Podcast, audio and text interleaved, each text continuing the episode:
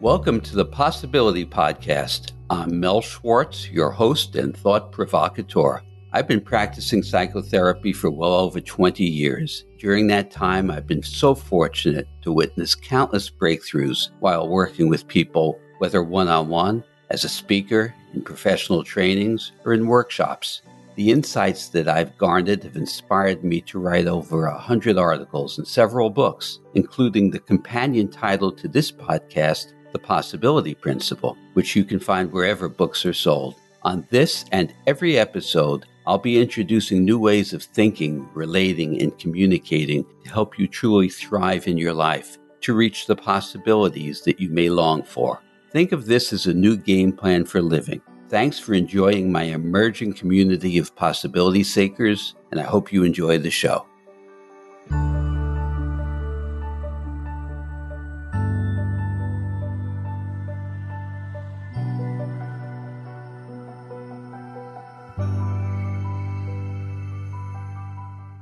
Help the audience understand a little bit about how you discovered or how you kind of got into the field you're in, and then we'll jump into the possibilities. Certainly. I was approaching 40 years old and living the life that I thought I should be living. Mm. I was in business. Okay. Uh, my business was in Manhattan. I had uh, built my little dream house, recently married, two young kids, and driving home one day from work, I have what I call a defining moment an insight that heads me in a new direction. And the insight was this is the life I'm supposed to be living. I'm not wealthy, but I'm doing well enough. But this isn't enough. I had this desire, this need for something deeper, more gratifying. I thought, I can't just continue to spend my life this way. I went home. I shared with my former wife, she became my ex wife, possibly because of this news, that I was planning on closing the business. And she said, with alarm, she said, What are you going to do? I said, I don't know. Now, I was not financially independent. I had to work today to pay tomorrow's bills. But I went to sleep that night excited like a kid before their birthday party, all full of possibility. And I remember years ago, someone had said to me, What do you enjoy doing? And I recalled my answer. I said, I love to help people think differently, have aha moments. So I thought, Well, what could that look like? Well, the revelation was there. I headed off to graduate school and a few years later established a therapy practice. But I never believed in what they taught me in, in graduate school. And I went to a fine graduate school. It was a traditional way of thinking. And my thinking had opened up through some reading I was doing. And I'll share this story with you. So a couple of years later, I'm divorced, and my sons are actually living with me. But on this particular day, they're with their mom. I go out for a bike ride, beautiful spring day, and I have a full fledged anxiety attack. I became fearful about my future financially, romantically, wondered how the divorce would impact the kids. I turned the bike around and headed back to my house. And I absent mindedly pulled a book off the bookshelf, which changed my life. It was called The Turning Point. Okay. Perfect title. Yeah, yeah, absolutely. By a former quantum physicist named Fritjof Capra.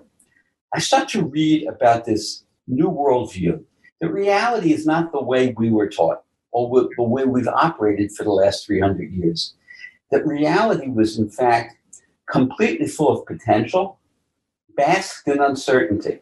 And I began to think, wow, if reality is uncertain and I embrace uncertainty, then I can reach possibilities. But in my life and everyone else's, we wanted answers. We wanted things to be determined, which leads to fear.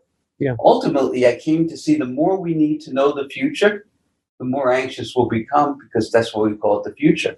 Yeah. You can't know it. I gave a TEDx talk on that, on how to break free from anxiety by embracing uncertainty instead of fighting it. So, at any rate, this is a rather long winded answer toward the fact that I developed my own approach toward achieving possibilities, building self esteem, mm-hmm. thriving in relationships. So I'm an enthusiast. I am passionate. I believe in human potential.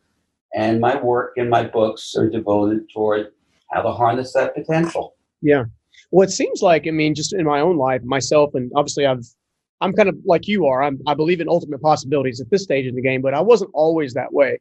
I was more along the lines of what I've always known is what I'm always going to have. In fact, I'll never forget this. My father said to me a long time ago, he said, Scoggins don't get ahead, they get by. And I, what I learned about that, that became essentially a programming mechanism well into my early 20s until a good friend of mine taught me to think differently. He said, you know, there's people who develop happiness and prosperity in life think a specific way, and people who never find it or never discover it also think in a specific way. And as a result, I had to look at my own limiting beliefs and roadblocks and mechanisms, and stuff like that, that kind of changed that pivot for me. Help the audience understand a little bit about what hinders somebody from actually seeing quote unquote ultimate possibility within themselves. The way I'll begin is by saying there's a common belief. And that common belief is it's hard to change. Mm. Well, that belief is a self fulfilling prophecy. Yeah. Who said it's hard to change? You may never have experienced it. But what you just described um, about the message you got from your own dad, that's chapter two in my book, The Possibility Principle. It's how we come into life full of possibilities. Mm-hmm. But because of an acute moment in life or chronic messages, often from parents, um, our sense of self or identity, it gets narrowed. Mm-hmm. And then it becomes really challenging to escape that. But the pivotal question to ask ourselves at any time in life, um, looking around the beliefs that limits us, is how did I come to that belief? Yeah. Oh, that's what my dad said. Oh, what if my dad hadn't said that? Yeah. What if I had a different dad? So how did I come to that belief? And what makes me think that belief is true? Yeah. Now, from beliefs, we have millions of thoughts that come out of our beliefs. So my work is devoted very much toward helping people see their thought. You see, thought happens, we don't see it. Mm-hmm. But when I teach you to see the thought, so it's like a muscle memory. It's like knocking at the door. You hear the knock, you don't yeah. have to open the door. I can learn and teach people to see the thought and say, well, I'm having a thought. It's an old fearful thought. Well, I don't want to go there. Yeah. Or it's a thought that's misleading me. It's just a thought. When we can see thought and old beliefs, we are free to embrace possibilities. So, would you say that maybe that um, you know we, we have a terminology we use, which is we refer to as the challenge thought. So, any any thought that comes over a negative nature, we would like you to challenge it with an equal but opposite response. So, for example, a thought I, I'm not good enough. The challenge thought would be something nature of no, I'm amazingly gifted. I just got to figure out what my like where my aim at. Yeah, you see, the, the my approach is a bit different because then I could have a war being waged between two opposing thoughts, and who knows which one will win. Yeah, I'd rather see that old dominant thought, "I'm not good enough," and look at it and say, "Ah, there's that old thought coming again." It's kind of, the technique I teach could be like fishing. You know, people, guys go out there and they fish and release. You catch the fish, you release yeah. it. Sure. Right. I do that with thought because I don't want to battle this thought with that thought. I want to come into a place of stillness and yeah. presence within me where I can achieve intuitive wisdom, mm-hmm. a deeper way of knowing. I don't get there when I'm in thought. I found that there's a sense of me that I can develop in the people I work with, which is inherently far more brilliant than just thought, even if it's a good thought. Yeah. There's a there's a, a deep place of wisdom that we can access when we can quiet ourselves from thought. Well, a lot of times when we go in that quiet moment, that's when we can ask some of the more difficult or challenging questions. And one of the things I've discovered a long time ago is the type of question that I ask myself, my brain is going to give me the response to answer that type of question. So if I say, why am I not good enough or why does nobody love me? My brain answers that. If I ask my brain, what can I learn from this or what can I challenge this or how can I shape this? My brain will answer in likewise. Do you find that one of the biggest things that limits ultimate possibilities is literally the way in which we kind of ask ourselves specific questions, maybe? Very much so. And I wrote an article called The Power of Questions. Mm-hmm. Imagine a school system where kids are in class, the teacher asks a question, you think if you have the answer, you raise your hand.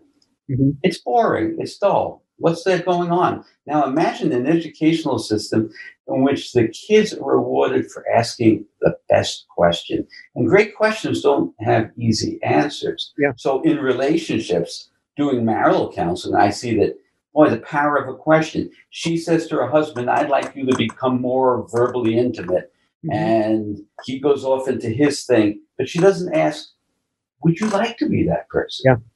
Right. So yes, on our, a relationship with ourselves, Steve, um, asking ourselves, how could I be more at peace with myself? What would make me feel more gratified or fulfilled? Questions like that point where you're paying attention. The power of a question is the question directs where our attention goes. Yeah, absolutely. The answer doesn't. The answer just the conclusion. So I agree with you. It's the power of questions. Yeah, I mean, it definitely, it definitely is is a, a directional method to maintain to maintain focus. I know uh, there's someone that's escaping me at the moment that always says that what you focus on, you feel. You know, yes. if you focus on all the pain that you've had, all the traumatic experiences you had, maybe a broken relationship, a betrayal, you consistently repeat that and you consistently feel that on a regular basis because of that essentially movie stream in the mind.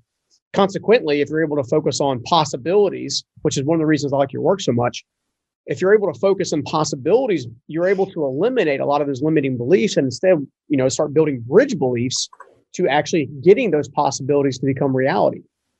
You know, as you begin to look at this entire thing, um, especially as it kind of it goes from what I what I refer to as the the mind thing to the tactical thing, how are you able to bridge the hope of possibility to a tactical action? So, first, I'd have to say there are people who will be listening to this interview who will think of possibilities in a negative way. You and I are using it in a positive way. Sure. So, let's take a sentence that starts with the words, what if? Now, there are those who say, what if in a positive, thoughtful, optimistic way. Yeah. Those who say, what if, which leads to anxiety. Yeah. So, how do we transition from there to the tactical?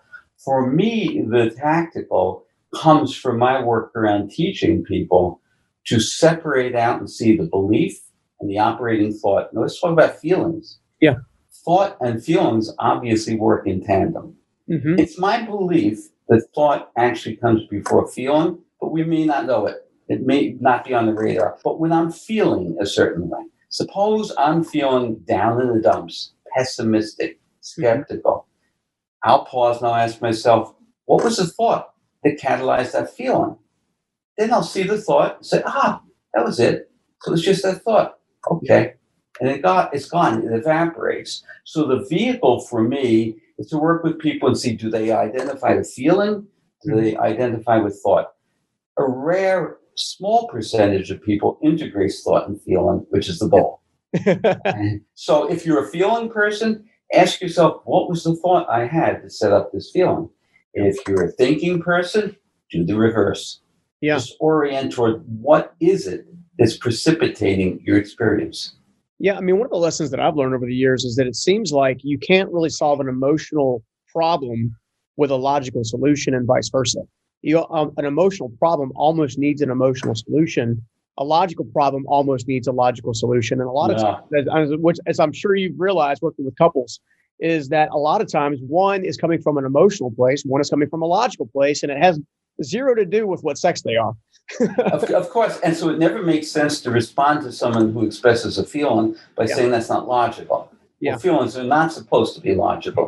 but in communication, what we want to do is rather than dispute or invalidate or fall into that trap of right versus wrong that we mm-hmm. all fall into. Yeah, sure. Is ultimately to be able to ask the other person who's not listening to you, do you care how I feel? Mm. Now, if you have a relationship or a close or loving relationship, we, we should say, well, of course I care how you feel. I can't say I love you and not care how you feel. Yeah. But loving people become unfeeling as they battle over right and wrong simplify it. Yeah. You don't see this the way I see that, but you care how I feel. Hmm. That opens up the pathway for empathy and connectivity. Let me get in your shoes. Let me find out how you are experiencing me. Yeah. Different than how I'm experiencing me.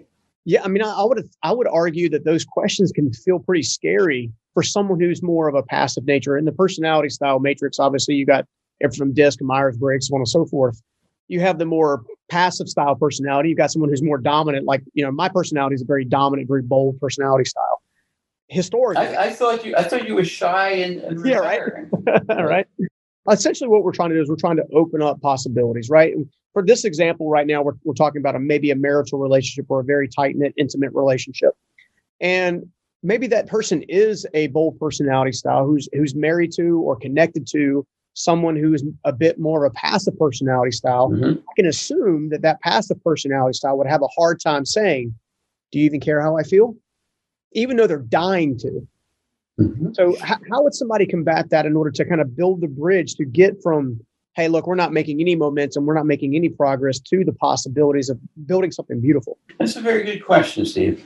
I would say to that person who you're describing as passive, and you know we're stereotyping gender and we're calling that person a her.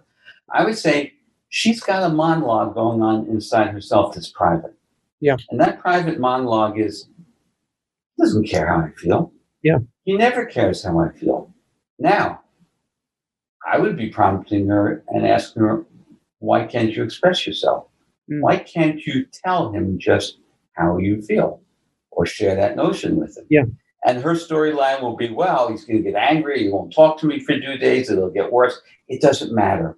Yeah. The first thing in our own growth is we need authenticity. Yeah. We need to find our voice. Even if your voice falls on deaf ears, you grew by yeah. finding your voice. You never want to subordinate your yeah. feelings or your thoughts. Yeah the funny thing was is when you kind of look at those types of personality styles, and I've seen both male and female, and and kind of have either or. I've seen very dominant females in relationships, and I've seen very mm-hmm. dominant male relationships, and I've seen the situation where it's like once the person actually has the courage to speak up the first time, it's almost like the dominant personality style is kind of saying, "Ooh." They're actually intrigued by that, not necessarily battling back or argumentative. Um, there are obviously there are abusive situations where there's pride, there's narcissism, there's all kinds of things that kind of placate into that. But as these relationships are kind of fostering, one of the techniques that I feel like we share on, in fact, I'll say it this way. I had a quote one time when I was presenting on stage that used to go something like this. It would, it would say, questions open hearts, statements close them. And when mm-hmm. you're trying to actually build those connection points to actually build a bridge, keep asking questions until the person other person has their aha moments right? That other person if you keep asking why enough times or how enough times or what's right what's wrong what's missing what's confusing what i heard you say was all these different parts and pieces seem like you can get the conversation going that breaks down the barriers to actually open the door for transparency so it's important tone matters mm-hmm. and intention matters if the why sounds prosecutorial mm-hmm. like gotcha, then the why won't get us anywhere. Yeah. The why needs to come from genuine curiosity. There's a technique I teach couples, which I call shared meaning. Okay. They're talking about something. Let's call it intimacy. They're arguing. She says to him, You have no idea how to be intimate. He says, I have no idea. Are you kidding? I said, Guys, could you take a moment and share with each other what we each mean by the word intimate? Mm, yeah. Talking about two different things yeah. physical, sexual, emotional. Shared meaning slows down. And when we ask questions around shared meaning, which is, I just heard you say this, so I want to be, I want to be sure that I got that the way you intended it. So, you know, it's, it's a gentle inquiry. Yeah. So asking questions, but from the right spirit, from the right tone, out of my desire to truly understand what it feels like to be you. Yeah. That's the manner in which we ask the questions. Well, as we continue to look at the relationship side of things and we're talking about possibilities, it seems like I know couples that have struggled for decades trying to build a bridge with each other and they love each other to keep fighting either with each other and for each other, but have, have yet to actually listen to one another. How important is it to actually have a mediator? Because I know a lot of you know a lot of those couples would, you know, in my and from my perspective, would benefit from just having someone that can help them translate. Essentially, that's what you know psychotherapy and therapy in general is. It's a translation tool, is it not?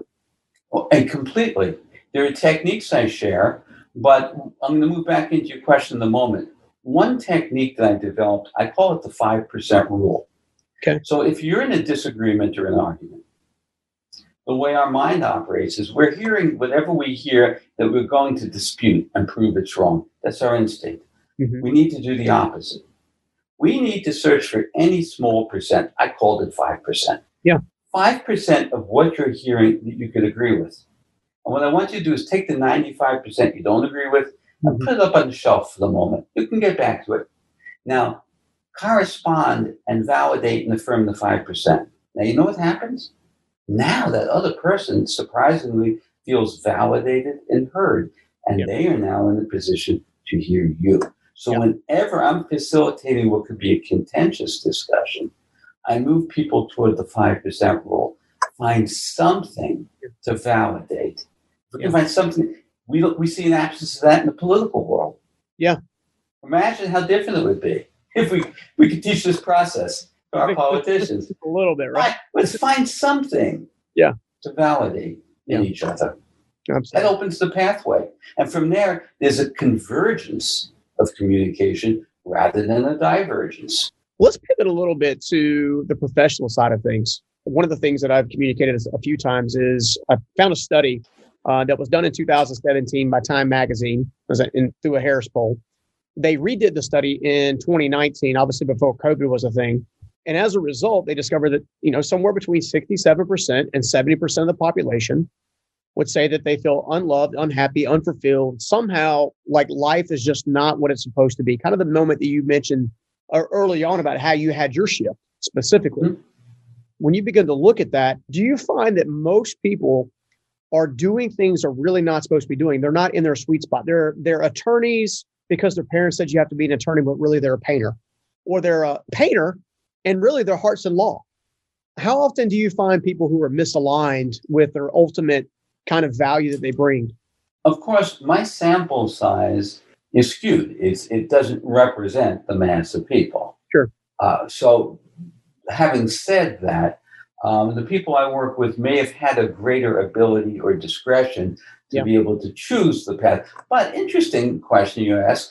I'm working with a young man now who um, is graduating college and applying to law school, and his intention is he needs to get into a very top law school. Yeah. How come?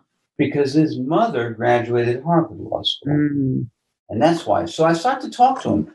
Uh, he shares his essay with me that yeah. he's sending off to school. And I said, I'm not hearing your passion for law in this essay. Yeah. Can we talk about why you want to be an attorney? Yeah. See, there it was, just yeah. what you're talking about, Steve. Yeah. It was, well, that's what I have to do. Yeah. Now, regrettably, for most people, for many people, um, they may feel they don't have the choice. They need their paycheck to pay the rent and put food on the table.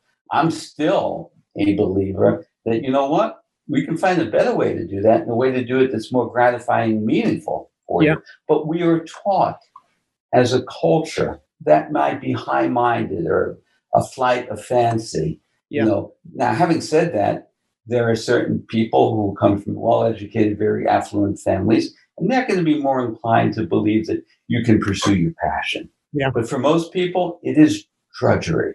Yeah. And, and it, it, takes the heart and soul out of, out of people's lives.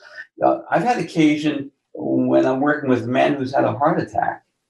Mm-hmm. And I learned it's either due to his relationships or anger or a job he hates. What I'll say is, your heart attacked you.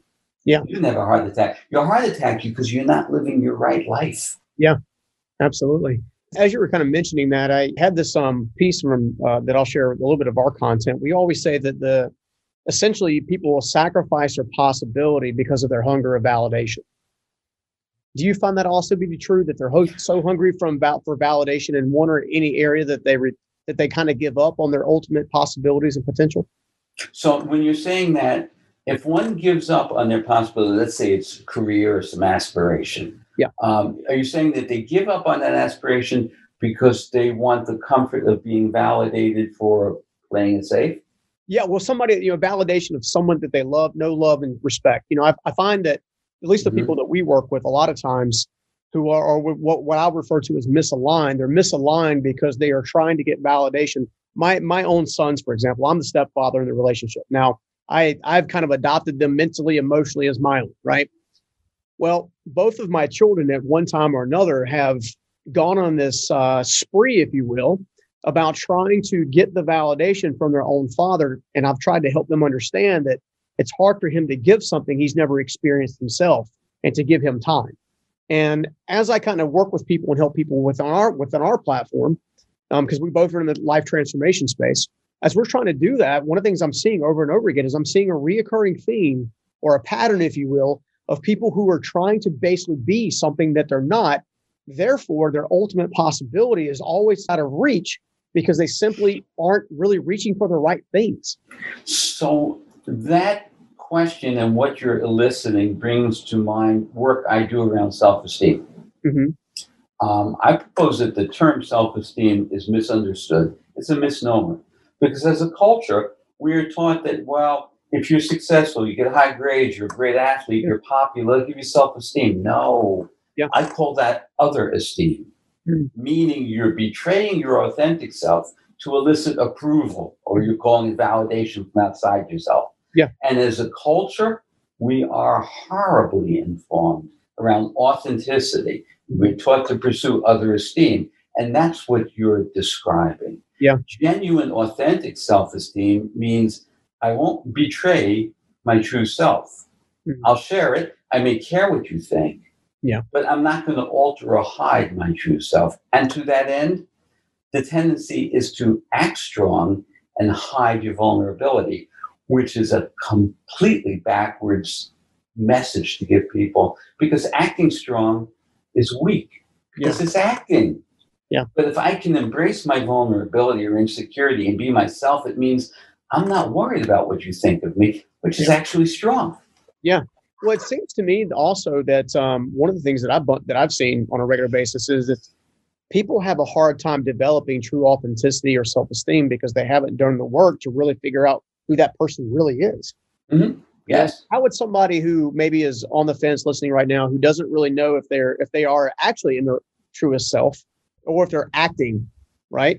how would we help them uncover how to discover their truest self so they can then amplify that? So I wrote an article on this, finding authenticity. And in it, I looked in the dictionary for a definition of authentic.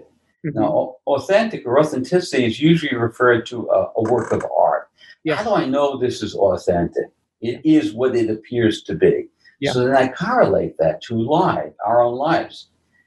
Am I as I appear to be? So for myself, I catch myself, which is if I'm smiling, but I don't really feel like smiling, I'm being inauthentic. Mm, okay. In other words, I catch myself at the root, which is if I'm acting, I'm not being authentic. Now, if I'm happy and feel like smiling, that's great. If I'm walking around with a smile on my face all the time, that's yeah. a, a personality mask I'm wearing. Yeah. So to challenge or to test your authenticity, do I act? Do I speak? Do I behave in a way where my outside is in alignment with my inside? Or do I have stuff going on inside tucked away that I don't want you to see? Yeah. And if so, that's not authentic. Okay. So if I'm understanding you correctly, your physiology, so your posture, your smile, your how you carry yourself if it's not representing how you are thinking and feeling emotionally, then um, it's likely not your truest self in that moment. Now, would you also say there are times when you can use your physiology to change maybe a negative thought pattern, you know, something in the lines of neurolinguistics, for example, where they use pinching of the hand or, you know, kind of the, the words that you're using? Are, is there a time and place for both? Because it seems like that could, might get a little confusing to the average person.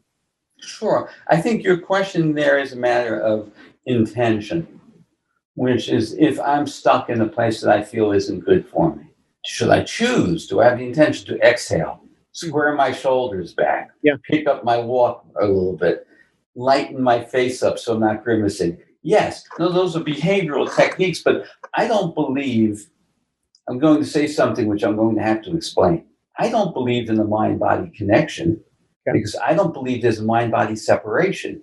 In other words, if mind and body are as one, mm-hmm. the word connection misleads us. Because a connection, it's like a tunnel or a bridge that connects. Yeah. There's no mind body connection. Mind and body are as one. Why would we ever think they were separate? Yeah. So whether I intervene around thought, feeling, physical being, wherever I intervene, my belief is it impacts the whole. I want to touch base a little, or talk, talk a little bit about the, the the book, right? I want to I want to help people understand kind of mm-hmm. you know why it's a great read and why they should pick it up. So by doing so, what I'd like to do is I'd like to have a better understanding from your perspective of why was now the right time to get make sure it was released to the public you know what was missing from the conversation because there's obviously there's thought development and personal development all over the place what was missing from the conversation and you're like you know what the world needs to hear this message because i think they either got this wrong or they're not hearing this let's go back to my experience after my anxiety attack when i picked up that book the turning point all right that shifted my life i thought wow this new worldview this paradigm and i'll put it simply these messages, when I talk about quantum physics, I was a poor science student. So yep. nobody get thrown by the science. Okay. The simple principles, they are one, that reality is uncertain, not determined.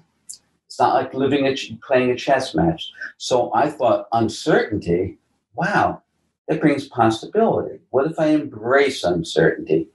And number two, as New Agey and perhaps mystical as this sounds, it appears that reality is inseparable. Mm-hmm. That reality, the universe, is one inseparable whole. It's mm-hmm. hard to wrap your head around it, but I thought, wow. So if we shifted into that mind frame, then and we are all as one, you're different than me, but we impact each other. Yep. Then I thought then compassion empathy, collaboration rather than conflict, kindness rather than aggressiveness can all surface. So the way we were taught for hundreds of years comes from 17th century science. We were taught Newton's determinism. If we have enough data, we can predict the future. That's hmm. great to a point. Yeah. And to an extreme, it creates anxiety. Sure. We were also taught that reality was this giant machine. It's called a machine like universe. And we became the separate, disconnected cogs in the machine with no meaning, no purpose, no connection, it would lead to epidemics of anxiety and depression and failed relationships. So I looked at the big picture and I said, well, wait. If one out of two of us is going to have a psychological disorder, mm-hmm. if most marriages fail, they may not divorce, but they don't thrive. If we're not succeeding at the game plan of life, I think it's due to the fact that we're operating from this 300 year old rule book for life. What would happen if I take these new principles, connectivity, inseparability, possibility, and brought them into my life? So I did it first myself.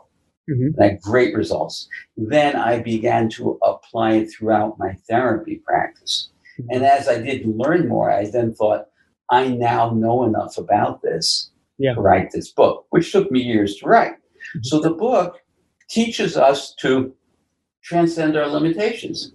So whether it's to improve your communication or your relationships, mm-hmm. to overcome anxiety or depression, to actualize to your greatest possibility, it's about all of that. So out of the book, I then started uh, more recently the Possibility Podcast, in which I'm speaking on all these matters and interviewing great people, talk about possibilities and what gets in our way. And the culminating thing for me up to this point is in the next month, I'm coming out with live Zoom workshops on all these topics and digital programs. So I'm going to be covering overcoming anxiety. Mm-hmm. I'm going to be dealing with raising resilient children, yeah. cultivating intimate relationships, and building powerful self esteem. Four key points in most people's lives. Absolutely. And, I would call them the pillars almost. exactly, exactly right. The pillars. Yes. Yeah. You know, I, I feel like I'm 30 years younger than I am, perhaps because I came to this passion in midlife. Yeah. And so it's still new for me. And it's exciting. I there's nothing else I'd like to be doing other than this. That's awesome in the book, is there a specific chapter that you just enjoy writing more than another? I'm just I'm just curious. I always like to ask that authors. Yeah, As know, myself, there, there's I always have my favorite chapters, and it seems like everybody else's favorites are different than mine. so the first two chapters were challenging because I had to take some very abstract yeah. ideas, philosophy and science, and not write on an academic level. Yeah, my intention was to bring this down so regular people can get it. Those were challenging. But mm-hmm. when I came to the chapter, which was called Recreating Your Past, mm-hmm. and it goes to what you were speaking about earlier when your dad said to you, We get by, we don't get ahead. Yeah. I call those wave collapses, and there's a reason why it's a quantum physics term. It's about when the place of pure potential collapses and becomes a specific thing. And metaphorically, that's what started happening to us. So that was my favorite chapter, which is we roll up our sleeves and I show you how you can get out of that confinement, out of that trap of those beliefs that limit you. Yeah, and I think that that's something everybody needs. That's one of the reasons. We all do.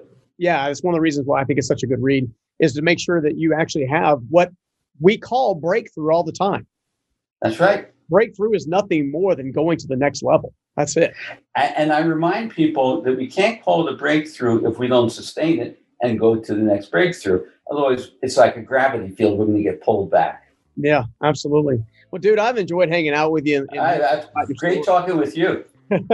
Tell everybody where they can find more about you and, and maybe even pick up the book to understand, you know, to get sure. that. I, I, I, would say, folks, uh, go to my website, which has everything. Um, and it's my name, M E L S C H W A R T Z dot com. You'll find everything you need there. Rock on. All right, guys, you heard it. Make sure you go visit melschwartz.com, pick up the book, learn a little bit more about Mel and what he has to offer. Maybe check out these new Zoom classes and enjoy the rest of your time, my friend. Thank you so much for coming on again, brother. I really appreciate it. Thank you, Steve. Great talking with you.